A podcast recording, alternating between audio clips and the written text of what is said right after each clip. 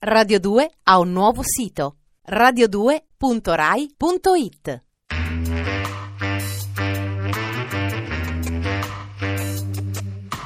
Alle 8 della sera. Il racconto delle cose e dei fatti.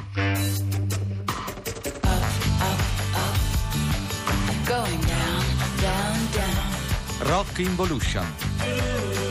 Di Marco Dolcetta.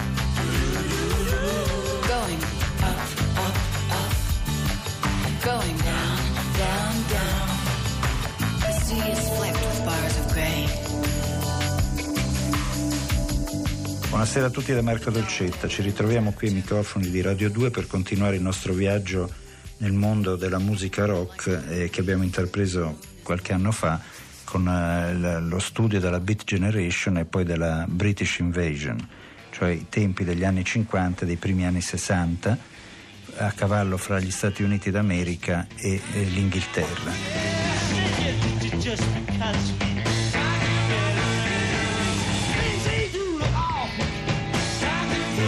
Quello che è rilevante nella, nella fine degli anni 60 e all'inizio degli anni 70 e poi via via verso l'inizio degli 80, soprattutto in America ma anche in Inghilterra, è la cosiddetta esplosione della libertà.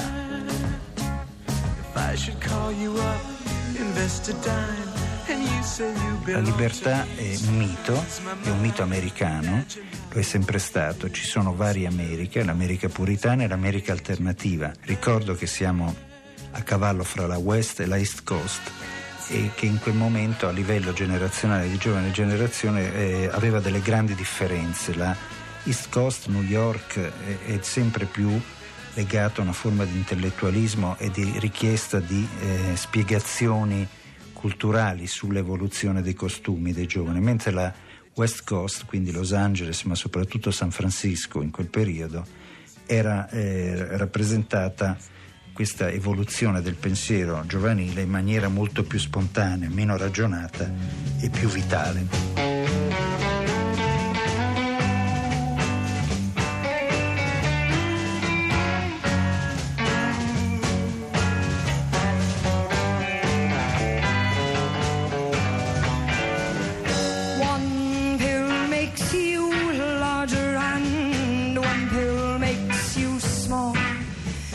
Ricordiamo come in quel momento eh, di massima espansione degli anni 60, che ripercorreremo in chiave di lettura di radici poi della involuzione degli anni 70, faremo un rapporto fra il momento di maggior fulgore dell'ideologia politica hippie esistenziale appunto degli anni 60 come momento preparatorio della decadenza, secondo il mio punto di vista, che avverrà sia a livello musicale sia a livello esistenziale appunto delle giovani generazioni americane e anche poi europee.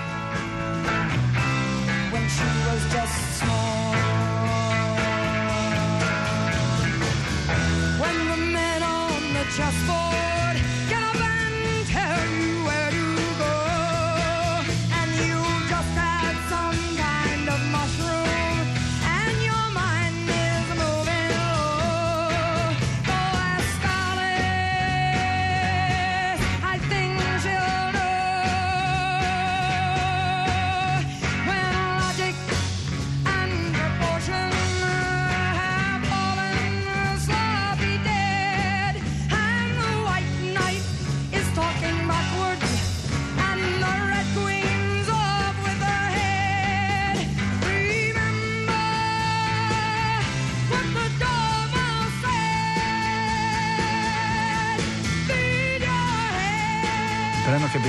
Ascoltato è White Rabbit del 67 ed è una leggendaria canzone dei Jefferson Airplane, un gruppo californiano. E il brano dice più o meno, faccio una traduzione all'impronto, una pillola ti rende più grossa e una ti rende più piccole. Quelle che ti dà la mamma non ti fanno proprio nulla. Vallo a domandare ad Alice quando è alta dieci piedi e se vai a caccia di conigli e sai che finirai per cader giù, di loro che un bruco che fumava il narghilè t'ha lanciato il richiamo.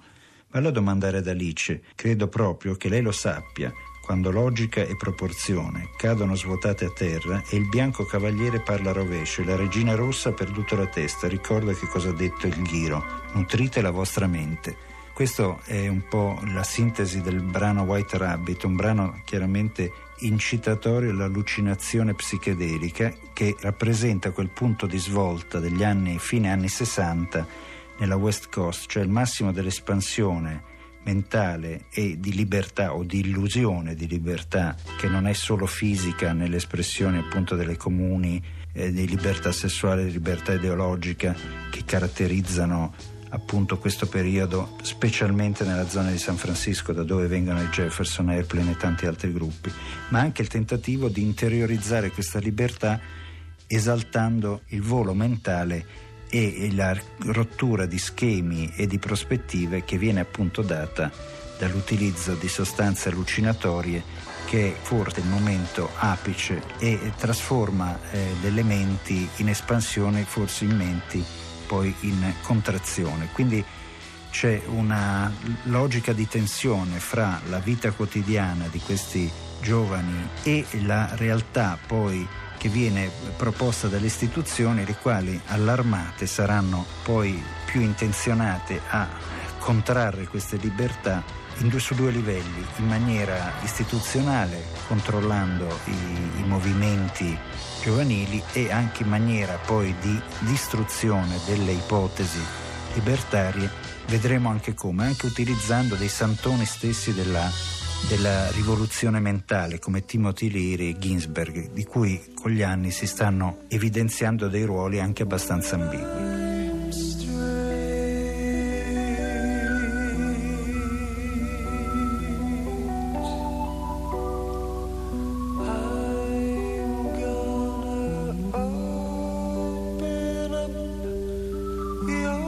Volendo dare un esempio di ideologia hippie integrata fra la eh, semplicità e il ritorno alla natura e l'intrusione di quegli anni del fenomeno tecnologico della, dell'elettronica e dell'intelligenza artificiale, è forse bello eh, in questo momento leggervi due righe di Richard Brotigan il testo dice: Mi piace pensare a te, mi piace pensare subito per favore a una foresta cibernetica piena di pini e componenti elettronici dove i cervi passeggiano pacifici accanto ai computer come se fossero dei fiori, con corolle roteanti.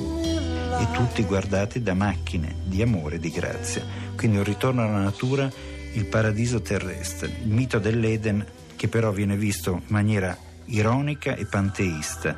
L'ipertecnologia viene vista quindi in maniera addirittura ecologica, immersa nella migliore visione ambientale di natura e di totale supporto edonistico per l'essere umano che sarà così alleviato dal problema del lavoro, dalla dimensione di schiavitù e di servitù al lavoro. Quindi è una visione tipica del mondo hippie, del movimento hippie, di una felicità integrata. L'armonia avviene fra natura e ricerca tecnologica e l'uomo è il tramite, il ponte fra queste due godibilità. Questa è l'utopia di fine anni 60, di inizio anni 70. Non c'è la visione paranoide del grande fratello, il controllo del sistema telematico e del sistema elettronico sull'attività umana, non c'è uno stato di polizia mentale, ma bensì viene integrata nella ideologia hippie una forma di cuccagna, la mitica cuccagna, il paese delle fiabe, è il paese di oggi in California.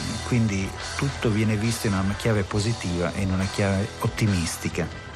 Questa è la valutazione che si può dare di eh, un momento particolarmente felice del movimento hippie. Questo prevede però tutta un'altra tendenza, un'onda di ritorno che sarà poi caratteristica dei decenni a venire.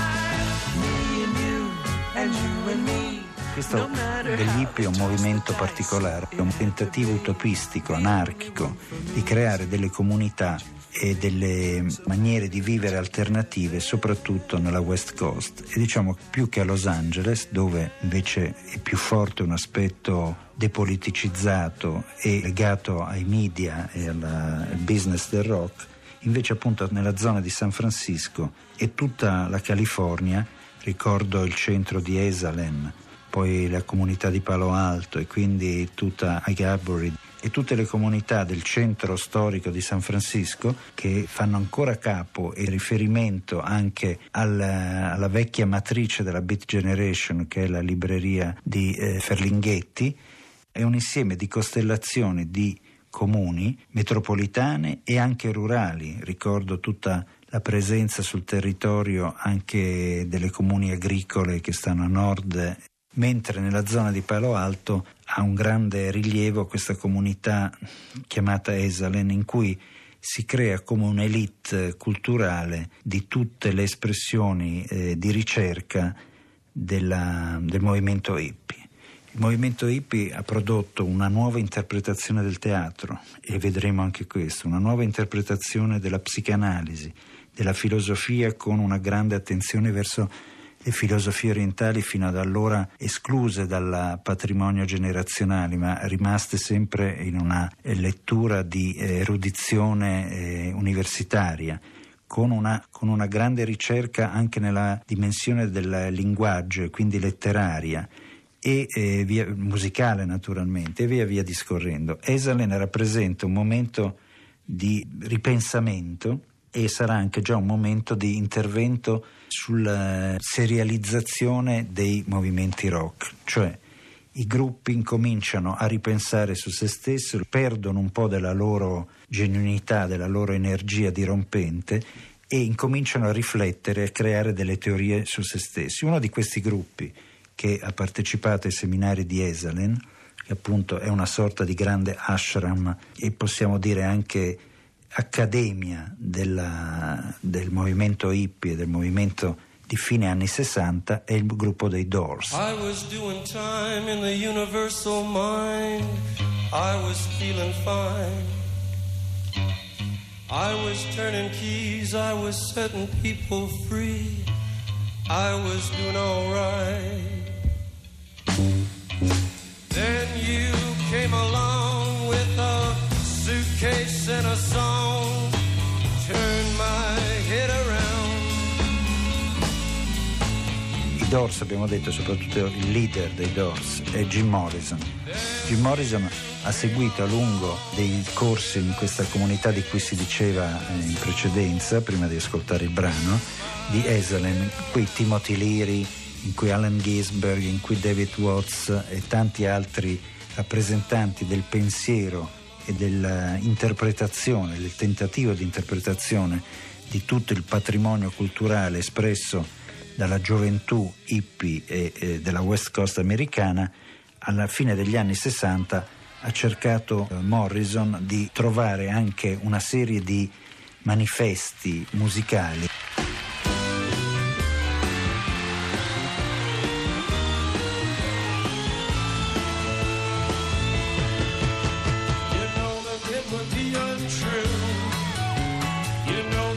Would be a liar if I was to say to you, girl, we couldn't get much higher.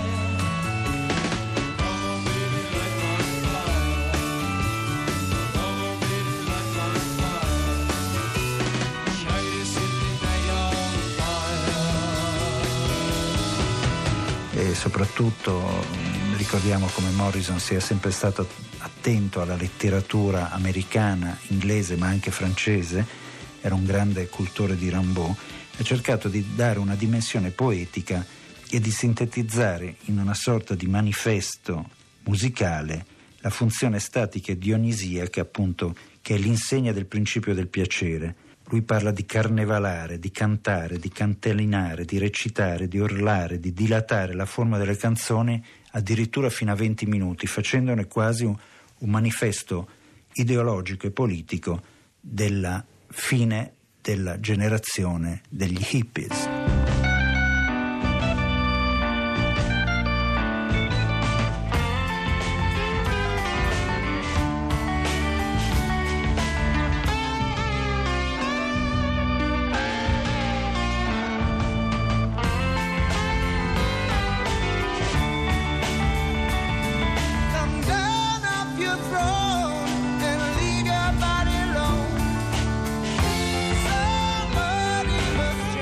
Così oggi abbiamo fatto il nostro primo ingresso nel mondo della rock involution, a cavallo fra gli anni 60 e gli anni 70, come si passa da un apice e come si incomincia a decadere. A saluti a tutti da Marco Dolcetta e a risentirci domani alle 8 della sera.